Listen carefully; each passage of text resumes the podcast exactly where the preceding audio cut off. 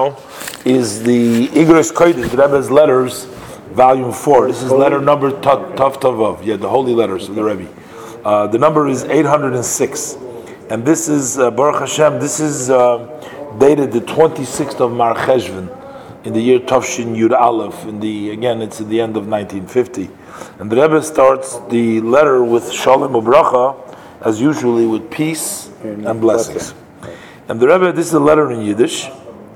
Uh, so the Rebbe says, I received your letter from Sunday in the portion of Vayera, and Vayera? Vayera is the portion of the week that they read. To see? Oh. Yeah. Oh. That's coming up this week, the Tochacha? No, that, yeah, that's, that's Ki Savo. Good, yeah. I mean, this is this week. Yeah. I listen, I listen, Rabbi. Oh, wow. So he says, you're right about the fact that your granddaughter, the girl, does not feel herself comfortable in the Jewish class. And she often cries.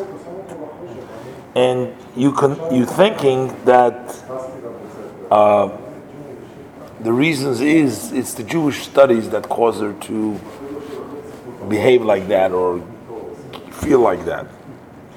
Um, so the Rebbe said that I sort of asked around what kind of a studies um, and what kind of books do they use there, and based on the information that I receive, so the Rebbe says I don't believe that the basis is as you are thinking, but he says um, probably the reason is because she doesn't have a good friend.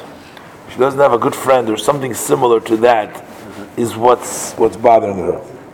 So therefore, the Rebbe says you need to put effort in that the one who leads the class should find for her fitting friends, and then your granddaughter will probably feel much better, and you will see that there will be no reasons at all to be uh, worried about the situation. He says that you need to know that the fact that your granddaughter is studying in an institution that was founded by my father-in-law, the Rebbe Harene Kaparas and it was under his leadership and continues even today under the same leadership. This is not something that can cause a person to get upset. So, uh, on the contrary, this brings health physically and spiritually. And through the children, the young children, which study in the institution, that brings in a real Hasidic Jewish warmth and light in the houses of their parents. And the Rebbe says, I hope to hear from you good news that your granddaughter, may she live, is feeling better and is making good progress in her Jewish studies with a blessing and with hope to hear good news. The Rebbe signs it. And he also adds the uh, headings of the words of Shabbos Parshat Bereshis.